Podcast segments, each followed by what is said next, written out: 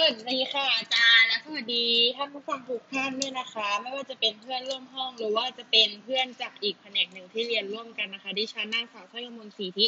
วันนี้จะมาพูดในหัวข้อเรื่องการกักตัวกับสถานการณ์โควิด -19 นะคะ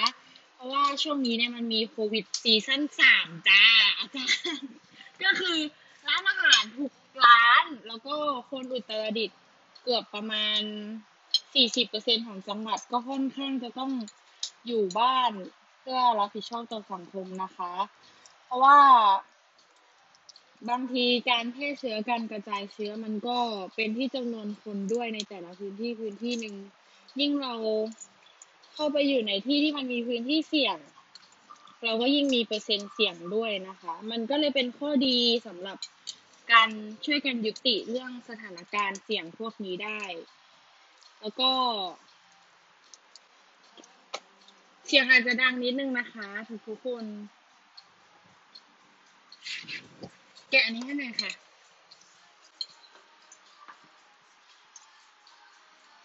ซึ่ง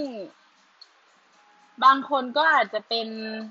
หารายได้เสริมจากสถานการณ์นี้ไม่ว่าจะเป็นการขายของออนไลน์ การทำอาหาร แต่ว่าเดี๋ยวนี้เขาฮิตอาหารคีนกันนะคะ เพราะว่า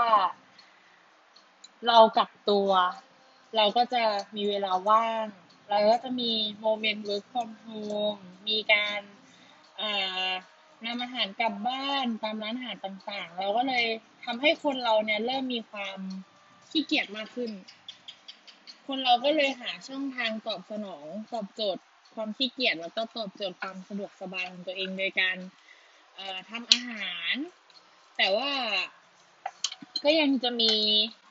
บางคนที่เขานึกถึงเรื่องสุขภาพของตัวเอง เพราะว่าบางทีเราอยู่บ้านเราก็ไม่ได้ทำอะไรเลยเลยกลายเป็นว่า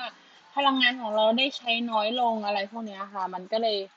มีการออกกำลังกาย มีการทำอาหารคีนเดลิเวอรี่อะไรต่างๆนานา